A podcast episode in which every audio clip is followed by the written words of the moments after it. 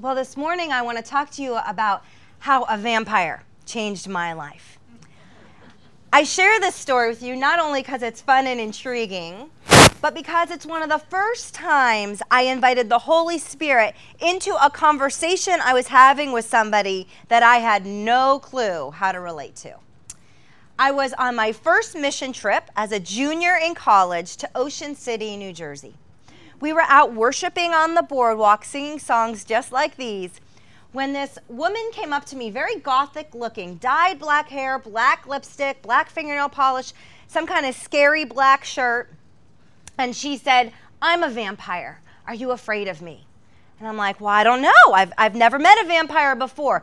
This is before the popular series Twilight. This is before Vampire Diaries. This is in 1998, about 20 years ago. So, see, I'm not too young. And, um, and I'm like, who thinks that they're a vampire? You know? And she says, well, will you talk with one? And I said, sure. Why not?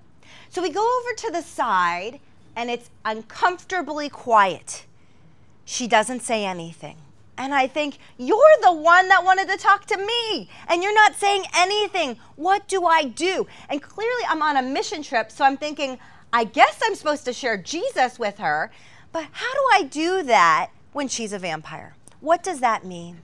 So it's the first time I really prayed, and I said, God, you're going to have to show me because I have no clue how to do this. Doesn't matter that I learned how to share my testimony. Doesn't matter that I know how to go through a little booklet. Doesn't matter that I went through evangelism explosion. I said, I have no clue how to get, reach this woman. So I said, Holy Spirit, what do I ask? What do I say? And the first thing that came to mind is to ask her, Well, what makes you a vampire? Her name was Christy, and Christy said, Well, she showed me her wrists and she goes, I've tried to kill myself three times, but I haven't been able to die. I think I'm immortal. And I was like, okay, that's a little strange. And she mm-hmm. goes, I actually sacrifice animals and I drink their blood. And I believe that is what helps me overcome sin in my life. I'm like, this is just, just getting crazier and crazier. And I said, God, I still have no clue how to relate to her. And the next question the Holy Spirit put on my heart is, Well, Christy, what brings you purpose or significance in life? And she said, I've brought 30 women into being vampires with me. They had no family, no friends. We have an entire coven of vampires here in this city. And I was like, oh my goodness, she's a woman of influence. And as a junior in college, I knew that is what I wanted to be. I'm already leading Bible studies and discipling in college, being in the ministry with Cru, Campus Crusade for Christ. And I thought, okay, that's the only thing we have in common so far is that we both care about influencing women. But again, I'm like, Holy Spirit, how do I bridge to Jesus? And this was the first time I felt like I really heard the voice of God to give me wisdom outside of what I had been taught in any kind of evangelistic training. And I felt like the Holy Spirit put on my heart, affirm her partial truths that she's believing. Now, I was raised, as many of you, in an apologetics culture where you're trained in how to defend your faith. But in a postmodern culture, it doesn't matter. You don't need to defend your faith because everything's relative, right? So um, it felt like all of my training didn't really matter when I'm in front of uh, in front of this vampire. And so I thought, well, affirming partial truths can kind of sound heretical when you're raised in an apologetics culture because that's saying I'm going to affirm that some of the lies you're believing are kind of true. That just sounds blasphemous. But I thought, I do think this is God telling me this, so I'm going to try it. And so I stepped out and I said, Christy, in a sense, you are right. We are immortal. There is life after death. And in a sense, you're right. Sacrifice is necessary and blood is essential. And you are totally right that we were made for community but I don't think you know the whole story. May I have permission to share with you the whole story, the whole truth? And she said yes. And again, I thought, okay, I still don't know how to share the gospel, even though I now said that. And so as you start to see, I am taking a step of faith and something happens, and then I'm still like, now what? Now what? Now what? And so I just opened up my mouth, and the goriest presentation of the gospel I ever shared came out about how Jesus was the lamb, the final lamb, that in the Old Testament there were sacrifices, that in a sense, what she was doing, people had done. Maybe they didn't drink the blood, but Jesus is the final lamb. We no longer have to kill or drink blood. We no longer have to do those things. And Jesus came so we could have community, not just with one another, but with God, the one who knows us and created us. And as the Holy Spirit enabled me as a junior in college to contextualize, to make sense the gospel to this vampire, I thought for sure she's going to pray to receive Christ. And she said, No, I'm not ready for Jesus. But could you give me a ride home? Because it's two in the morning and the buses have stopped working. And I thought, who the heck wants to give a vampire a ride home at two in the morning? Not me, you know? I mean, I'm brave. I don't know if I'm that brave. And so I asked a really strong, bold guy from our, our summer mission trip to come with me. And he was driving, I was in the front, and she was in the back seat. And as we're driving down this pretty deserted highway in New Jersey, she starts to do the most incredibly awkward thing. She starts knocking on the window in the back seat. Now, I don't know about you, but awkward moments are never fun. You want to avoid them normally in your flesh at all costs. But if there's one thing God's taught me, those awkward moments with people are when you take a step of faith and the Holy Spirit says, go, and you go, something incredible is going to happen. Something incredible is going to happen. And so what happened was I just asked her, I said, Christy, why are you knocking on the window? I mean, it was really hard to ask that question. Mm-hmm. And you know what she said? Something is knocking at my heart, but I don't know what it is. Revelation 3:20, which I know is out of context, but back then it worked perfectly. He says, "Behold, I stand at the door and knock." Hey, I'm a Bible teacher. I know it's out of context, but it worked. "Behold, I stand at the door of your heart and knock. If anyone hears my voice and opens the door, I'll come in. I'll dine with him, I'll have fellowship with him, I'll have community." Christy, that's Jesus. He wants in your life. And she said, You know, I'm hungry and I'm thirsty for something, but I don't know what it is. Now, back then, I didn't know those verses, but I was on the worship team, so I knew this song. And the words to this song were I want to thirst no more, I want to hunger no more, I want to know that Jesus is my Lord. And she said, Will you sing it for me? And I'm like, it's now 2:30 in the morning. I'm an alto. Okay, I will try. So I next awkward moment, right? I mean, this whole conversation is awkward. I turn around at 2:30 in the morning. I sing to her this worship song, and this is what she says: "Pull over on the side of the road right now in case I die before I get home. I want Jesus in my life right now." You didn't even think you could die two hours ago, you know? And now we have to get off a deserted highway for you to receive Christ, you know? All right, we don't even go to a turnoff. We go to the side of the road. I get in the back seat. I try to pull out a Knowing God personally booklet from Cru. and she goes, No, no, get to the end of the booklet because I want Jesus in my life now. I'm like, Okay. So we pray, she prays to receive Christ right there on the side of the highway. And I am still skeptical, right? And I said, If this is real, you meet me tomorrow at noon because I know vampires don't like to be out at noon, right?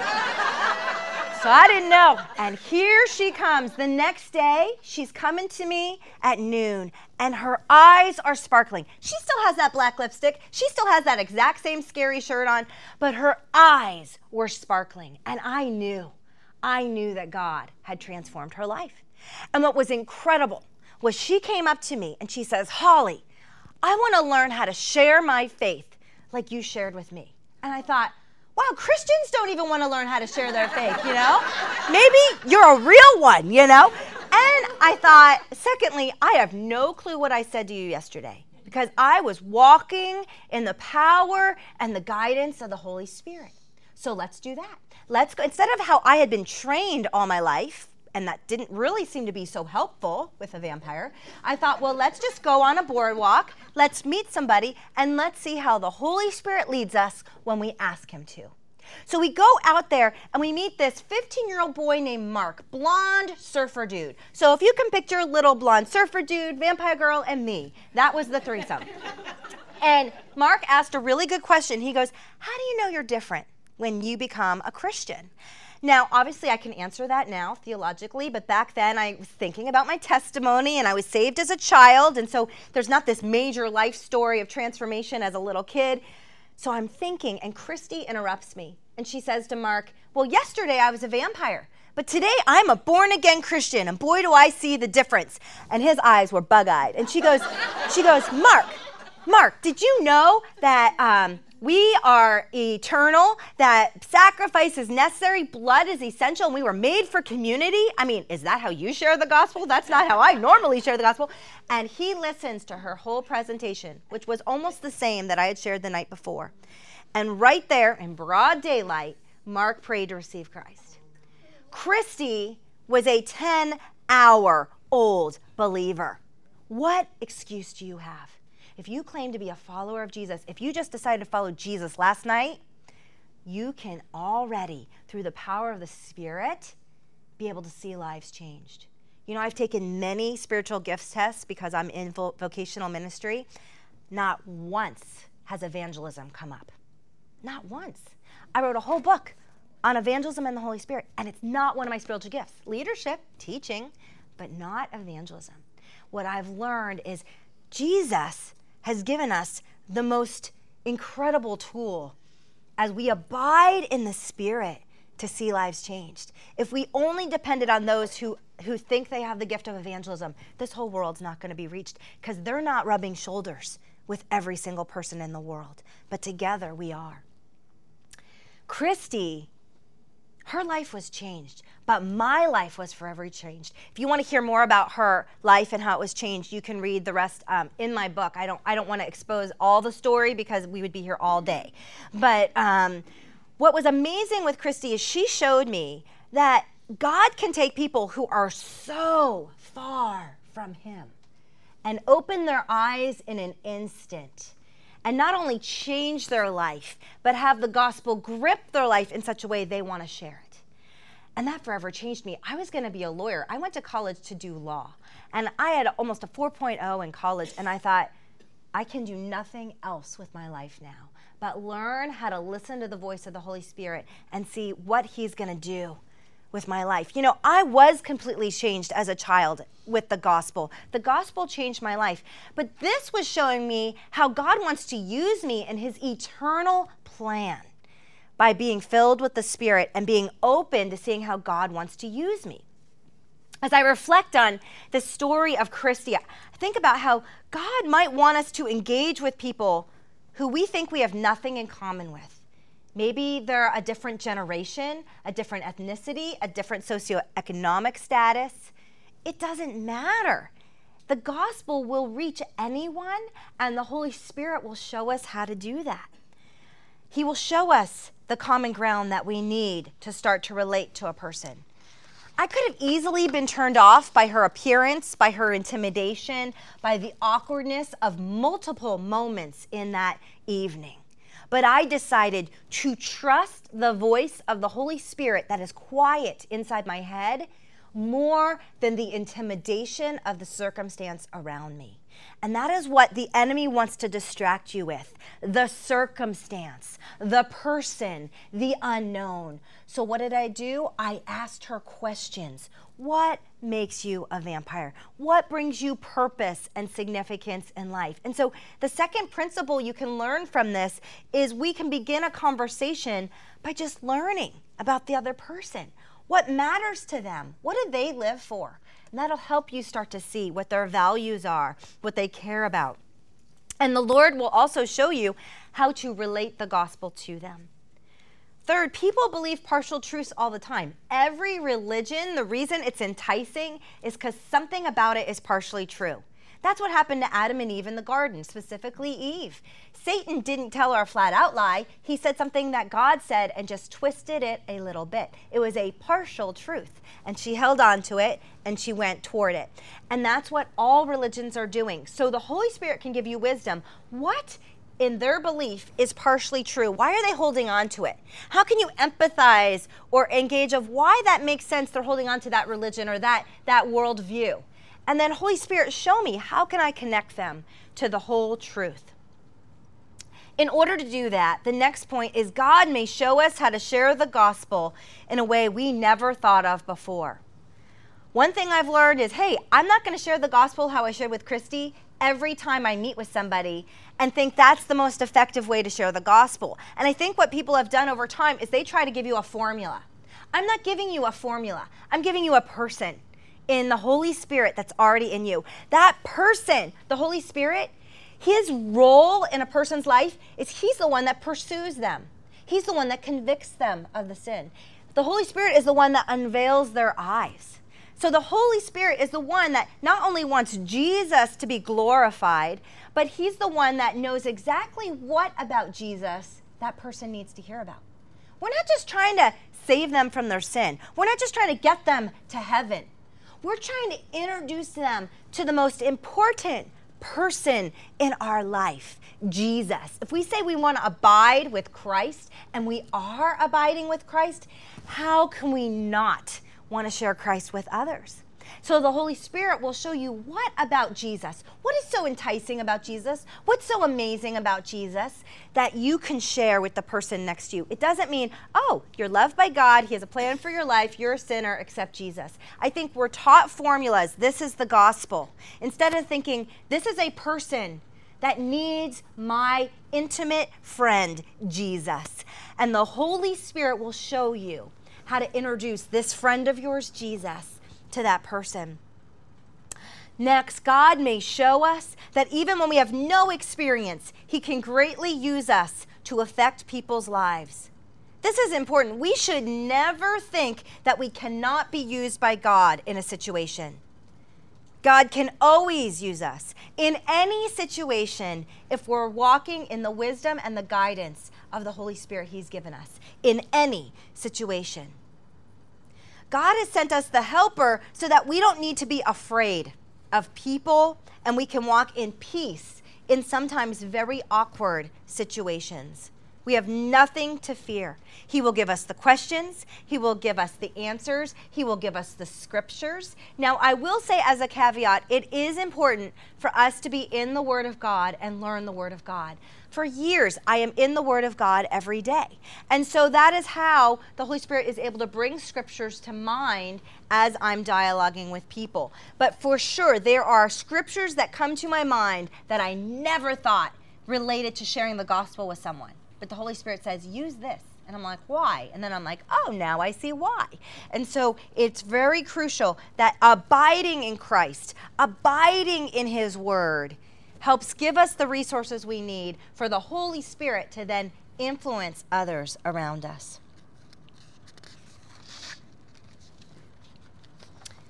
But what about the people that don't immediately turn to God like Christy did? I am sure that you know people in your life that you know have heard the gospel, have been to church, have backslidden or walked away. And you think, can I share the gospel with them? Will it make any impact? Honestly, even though I've been ministry been in ministry for 18 years, I still sometimes believe these three prevalent lies. The first lie I often think about is they seem too far from God to want to hear about Jesus can I actually bring up Jesus? Or I think, man, it sure seems like they love their sin and addiction so much. Would they really want God to transform them? Or I think, oh, their life, it's just so challenging. How can the gospel really bring them comfort and hope in a tangible way? And you start to question the impact the gospel can really have on someone's life. Each of these thoughts are faulty, they're lies. No one is too far from God's grace. Just because we see someone stuck in addiction doesn't mean they don't want out of it. And when tragedy strikes and hopelessness sets in, often hearts long for someone to offer them hope. One morning, I opened up the Bible to Psalm 107, and the Holy Spirit gave me a fresh understanding of how people around me can relate to this psalm. It describes four types of people. Maybe there are people in your life that you can see relating to one of these four individuals. We're going to study each of them, but they're the wanderer, the prisoner, the fool, and the traumatized. So, as we read through this psalm, I want you to reflect on two things. First of all, people in your life that do not yet know Jesus or are not walking with Jesus now. And I want you to, as you hear my stories, because each one will have a story, think about how the Holy Spirit is guiding me in each situation. I want this time this morning to encourage you to say, I want to hear the Holy Spirit. I want to take steps of faith and see what God's going to do through my life. So if you're if you have your Bibles or you can look on the screen, we're going to look at Psalm 107. And we're going to start in verse 4 through 9. Some wandered in desert wastes, finding no way a city to dwell in. Hungry and thirsty, their souls fainted within them. Then they cried out to the Lord in their trouble, and he delivered them from their distress. He led them by a straight way till they reached a city to dwell in. Let them thank the Lord for his steadfast love, for his wondrous works to the children of man for he satisfies the longing soul, and the hungry soul he fills with good things. Now, I don't know if you know this, but loneliness is considered one of the, excuse me, most difficult emotions for people to endure over time. That's what psychologists say and this emotional state of loneliness is more prevalent and more true with the people that we rub shoulders with every day. Could be someone in your household, could be your next door neighbor, it could be somebody at church. People are wandering. They are seeking somewhere to belong. They feel lost in a city full of people. I saw this firsthand a few years ago with a, a high school friend of mine. We reconnected because of Facebook and he initiated with me on a message. His name is Jason. And honestly, I didn't even remember who Jason was. But I guess he had been observing me from a distance, and because I knew we went to high school together, I had befriended him, and he was watching my life journey on Facebook. And so, what I want to do is just read to you my dialogue with him so you can see how he is a wanderer and how I want to gain not only trust with him and build rapport as a Christian, but also to in- increase his curiosity about God. I think we are often too quick to say, You need Jesus, accept him. And we think, okay, well, we're supposed to share the gospel, right? So let's get to the gospel. Well, unfortunately, we need to build trust with people first because they don't trust Christians in this generation. We are not trusted. So we need to build rapport, build trust, build credibility, and then increase people's curiosity about God. And so that is the journey I had with Jason. Listen to his story. Hi, Holly. I don't know if you remember me, but we were classmates a lifetime ago. I was reading your page. I have had a lot of hard roads and I can't seem to get off of them. I was wondering if you had any suggestions on how to better myself and my life. That's all he wrote. Wouldn't you want to give him answers on how to better himself and his life? I'm not only in ministry, I'm a life coach. I'm like, yes, I want to tell you how to better your life. But I don't answer his question. Here's what I said Hi, Jason. I would love to talk or hear more about your journey. Thanks for initiating with me. What did you read on my page that triggered maybe talking to me? I'm being a learner. What caught his eye? Getting off of hard roads is never easy. I'm empathizing. Would you mind sharing with me some of what that has entailed for you? In the meantime, I will be praying for you and wisdom as we dialogue and talk. So I mentioned prayer, but what am I doing? I'm coming alongside him by saying, as we dialogue and talk. Thanks again for initiating with me. We are no longer in a generation where they want to be told what to do. We are not the experts. They will never see us as experts. Even if you are older in this room, it doesn't matter to this younger generation. How sad is that, right? And so we need to come alongside and say, let's talk about this journey together.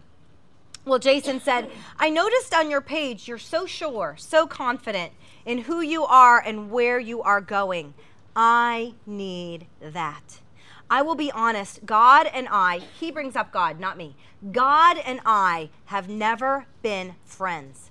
I don't know why, but I'm bitter with him.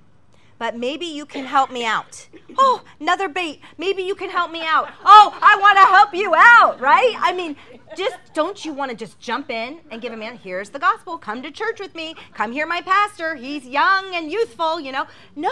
Okay, so um, I, you can, but what do you notice he's doing? He's no, no offense against Pastor Curse. Okay, so um, you can hear how he's grasping his own spiritual state. Okay, he's acknowledging his spiritual state. He's even acknowledging God in this, right? He's becoming vulnerable. So I say, thank you for your honesty of where you're at with God. We cannot let that intimidate us, right? Or insult us or offend us. And I said, uh, where am I? Thank you for, I'm ready to hear, like I haven't already been listening, right? I am ready to hear whatever you want to share about him or life in general. I'm looking forward to connecting by phone tomorrow. I thought it's time we now actually talk on the phone to listen and learn and dialogue. Well, the next day, I initiate the phone call and he doesn't answer, and I leave a voicemail. And he doesn't call me back, but he leaves me a message late that night. And look what he says. He goes, I'm sorry, I had a bad day. And as always, I go and have a drink. I forgot my phone. That's it.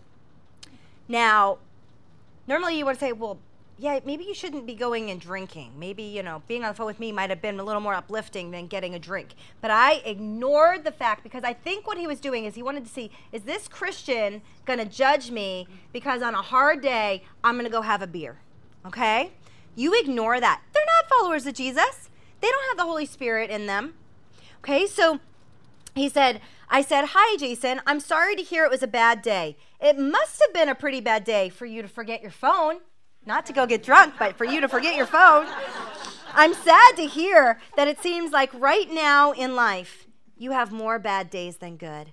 What makes a day bad for you? Again, I'm just trying to go deeper. Do you know Jesus? He was asked so many questions. He only answered like three or four of them. He gave every question back with another question because that's what makes people think, draws them in, and leads them to the truth because we know that they know the truth in their heart. I kept writing, and this is when I started to finally give him a little hope. I want you to know that I do believe there is hope. No matter what your circumstances are, what's been going on in your life, I'm praying for you daily and that God would show us, not Him, God would show us why He had you initiate with me. Like, I don't know, right? But I want Him to see that we're asking God, why did you initiate with me? And that He'll do a miracle in your life. Your life, in and of itself, is a miracle. You were wonderfully made before any of your days came to pass. You are still on this earth for a reason. I'm praying we will get to see what that is. Do you see the language? We're coming alongside. We're in this together. We're seeking God together. Yes, I have the answers. Jesus is the way, the truth, and the life. But I want him to come alongside me to figure that out together. He writes back, You're very sweet, Holly. Well, my days are bad because I feel alone most of the time. He's a wanderer. I feel like nothing is going right. I feel defeated, tired, ready to give up. How many conversations did it take for me to get to the heart of his hopelessness. He had to get there. He had to realize that. For him to be vulnerable enough to listen, to learn, and be willing to be curious about God, Jesus, the gospel. So we met face to face. He lives in Arizona. I obviously live here in California. I was driving down my parents, and we had a two hour conversation where I finally got to share my story my journey with Jesus, not just my conversion with Jesus. And I said to him, You know, I really believe you need to explore and learn who Jesus is yourself. If you want your life to change, you have to decide who Jesus says he is in the Bible. We know the Bible is what changes lives, not my words. And so I said, Would you be willing to study the book of John for this month and, and write down and think about who did Jesus say he was? Yes, I could flippantly tell him with a few verses who Jesus was. But if he is really curious, if he really wants to figure this out, he needs to do the exploring himself. Plus, I'm not there. Plus, it's a guy girl relationship. I need to be careful. And so that's where I had to leave it. Well, Jason did not decide to follow Jesus. he decided to continue to stay in his life of loneliness. But I, I can't control that. All I can do is lead him to the person to explore having a relationship with Jesus. Let's look at the second person, the prisoner in Psalm 107, verse 10. Some sat in darkness and in the shadow of death, prisoners in affliction and in irons, for they had rebelled against the words of God and spurned the counsel of the Most High. So he bowed their hearts down with hard labor. They fell down with none to help. But then they cried out to the Lord in their trouble, and he delivered them from their distress. He brought them out of the darkness and the shadows of death and burst their bonds apart. Let them thank the Lord for his steadfast love, for his wondrous works to the children of man. For he shatters the doors of bronze and cuts in two the bars of iron. Some people are stuck in a prison that they don't know how to get out of. And for this story, I want to share with you the video of this sweet college girl named Jana. This past spring break, we had four different universities from different states come to Long Beach to be able to learn how to share their faith, to take steps of faith, and to really feel more confident when they go back for their spring semester to share the gospel on their campuses. The leadership asked me if I would come and train them on evangelism and the Holy Spirit, and I was delighted that I had the opportunity to go and teach them one of my favorite topics. But what I wasn't expecting was this opportunity led to even a greater opportunity. At the end of the evening, I felt like some of the things I had shared had created a very quiet room, and I knew that there were students wrestling with things in their own heart. And so I suggested to the MC that maybe we have them go and talk to a staff member or to pray with a leader um, if there's something that God had put on their heart that they needed to share. What I wasn't expecting was three young women to come and approach me right after the meeting and ask if we could talk outside. We went outside about 9:30 p.m., sat on the side of a planter, and the girl that was sitting in the middle, she was already crying and shaking. Her name was Jana. And I said, Jana, what's going on? What is it you want to talk about? She goes, I don't know if I can tell you. I don't know if I can share, and I, I don't know if it's going to come out. And I said, It's okay. You'll never see me again after tonight. Share with me whatever you want to. She says, I feel like I can't breathe all day. This burden has been on me, and I feel like I can't breathe. And I feel like I'm at a place where either I need to jump off of a building and end my life, or finally choose to trust God. But I don't know. I don't know if I can trust God. I don't know if I can surrender to God. I said, okay, well, let's sit down. Let's talk about this. And I looked at her two friends and I asked them if they would pray for her. I knew nothing about Jana, and it didn't sound like she was ready yet to receive Christ, so I wanted to learn a little more about her. And as they started to pray, Jana started to really react to their prayers. She started to have her hands together and she started banging her, her forehead against her hand, and I knew that there was a major battle happening for her soul right there. And as soon as the girls were done praying, I just started to pray in the name of Jesus that anything that was not of God, anything that was oppressing her or possessing her, would flee and be gone so that she could experience the peace and the love and the grace of God. Well, after I prayed, I felt like the Holy Spirit was impressing on my heart to read to her Psalm 139, but to put her name into the psalm. To say, Jana, do you know that you are fearfully and wonderfully made? That all the days planned for you were written before any of them came to be? Jana, do you know that God's love for you far outnumbers the sand? But at the very end of Psalm 139, David's prayer says, Search my heart, O God. See if there's any wayward way in me and lead me in the way everlasting. And I said, Jana, it's your turn. Do you want God to search you? Do you want God to lead you into a way everlasting? And she said, Yes. And she started to cry and wail, and she fell to the ground. And she started to scream out to God God, I need you. God, I can't live this life without you. God, I surrender to you right now. Free me, heal me, she finished with an amen, crying and sobbing and hugging each one of us. And I said, Jana, how do you feel? Can you breathe? And she says, I can breathe. And the next thing she said is, I have to call my best friend, Kat. Kat has been sharing the gospel with me since high school, and even though she's in Utah, I need to share with her tonight. And so we called her right then and there.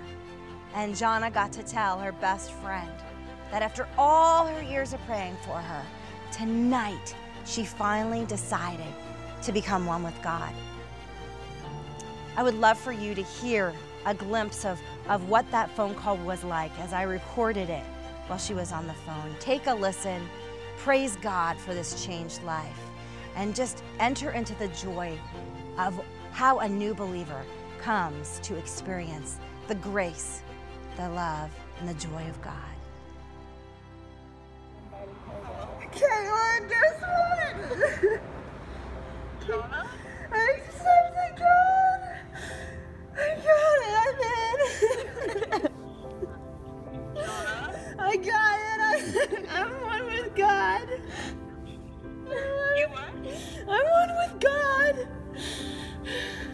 Accepted Christ into her life tonight. You, you? I did. I wish you were here. Uh, I did. Uh, God, it feels so great. Oh my gosh.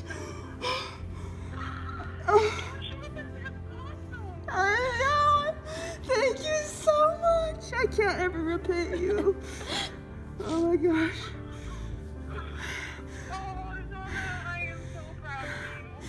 It's gone. It's gone. The pain. Kat.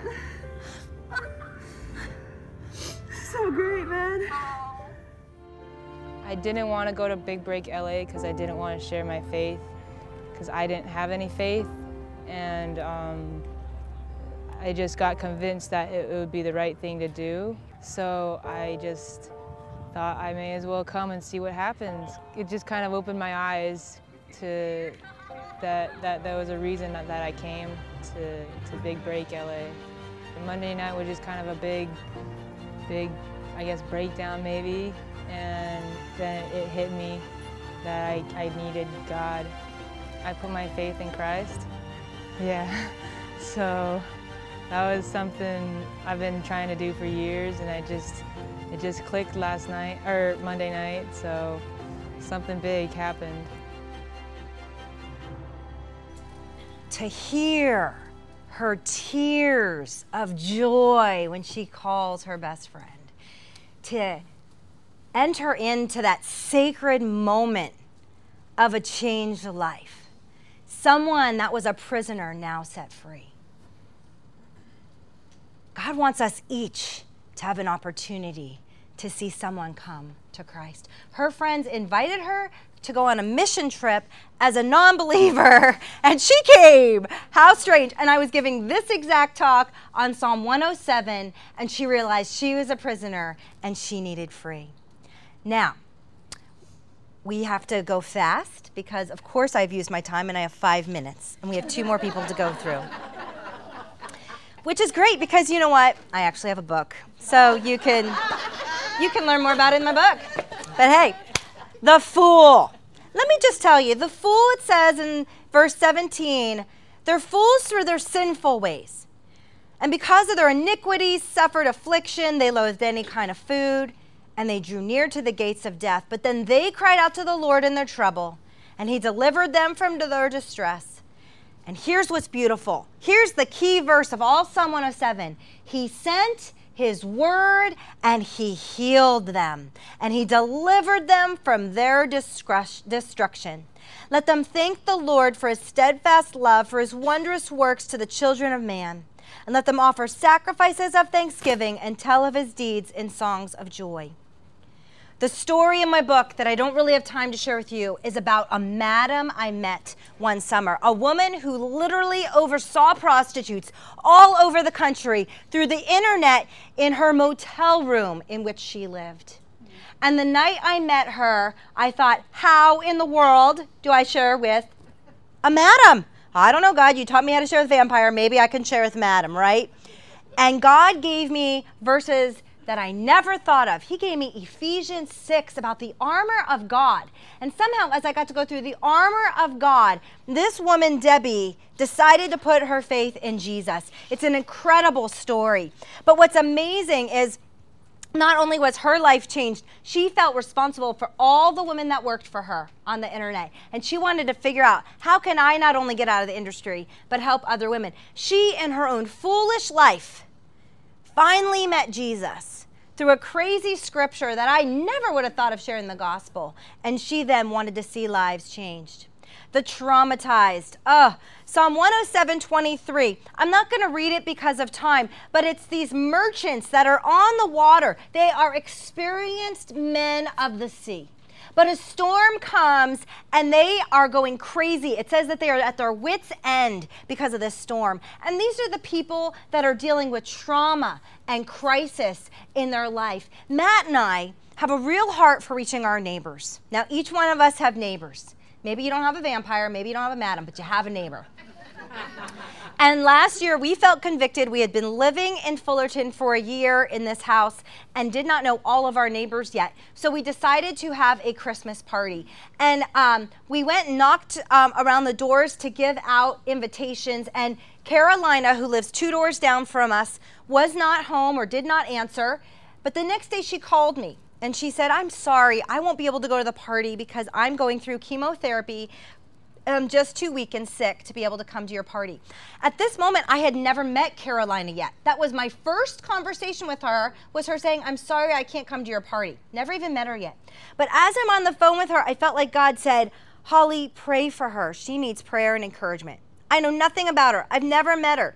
And I said, Carolina, would you be okay if I prayed for you? And she said, Yes, I would like that. And I said, Okay, before I do, do you mind sharing with me what's your spiritual background? Where are, what's your spiritual faith? Because I thought that might help me know how I'm supposed to pray a little bit. She said Catholic. And so I decided that doesn't tell me much, but that she believes in Jesus and the Bible. It doesn't mean she's a follower of Jesus as a Christian. So I prayed for her health and I thanked Jesus for the season, for coming, for, for, for being born, and for dying on the cross for our sins. And I said, May I come over the day after the party to give you some treats from the party? And she said, Yes. So the next day, I go over, we meet face to face for the first time, and I knew we were supposed to be friends. I invited her to Briella's first birthday, and she came. It was the first time she was able to really get out of the house for a few minutes, see us, say hi, and then she had to go back home. And I said to my husband, Matt, I said, okay, I'm not able to like sit down and really know her spiritual journey when I have two little kids all the time around my legs. Can you please watch them so I can intentionally go over there and dialogue with her and share the gospel? I felt like time was imminent. We were leaving for the summer. I did not know how long her journey would be on earth. So I sit down with her and I just ask her more of her spiritual journey. And then I pulled out a track. With her, I actually used a track because I wanted to stay on track, no pun intended, and I wanted to make sure it made sense to her. And I knew we only had limited time. And I didn't know when I would see her again or if she would be here after the summer. And as we went through it, she goes, This makes so much sense. I never understood that I had to receive Jesus as my personal Savior, and I've been Catholic my whole life. And she said, Can I pray this now? And I said, Yes. And right there in her living room, she prayed to receive Christ. It was urgent. I didn't beat around the bush like I did with Jason on, on Facebook. I knew I have to go in the power of the Holy Spirit and trust the Holy Spirit was going to get to the gospel that day. She's now living with her, her sister um, further away, so I've not been able to see her but once since then. Um, but she is a follower of Jesus now and in the Word every single day. Well, in closing, I just want to share that of these four types of people, we need to remember that it is not our job to convert. That's the Holy Spirit's. Our job is to follow the Holy Spirit in the conversation. Not every story you heard did someone come to Christ. And I do that on purpose because that's not our ultimate goal. Our goal is to obedient to where the Holy Spirit wants us to go. But what's so encouraging about this psalm is there's something similar which each, with each of those four people. Each of them cried out to the Lord. When we are done having a conversation or we need to move on or we feel like this is now, we need to leave it into the hands of God, what we can still do is pray that they cry out to the Lord because the promise is is when they cry out to the Lord, he will heal them, he will deliver them, he will give them community, he will give them hope. And so we can continue to be active through prayer, knowing if they cry out to the Lord, that He will deliver them. And that is my encouragement. That is where I stay passionate, even if I don't see the results that I would hope to in someone's life.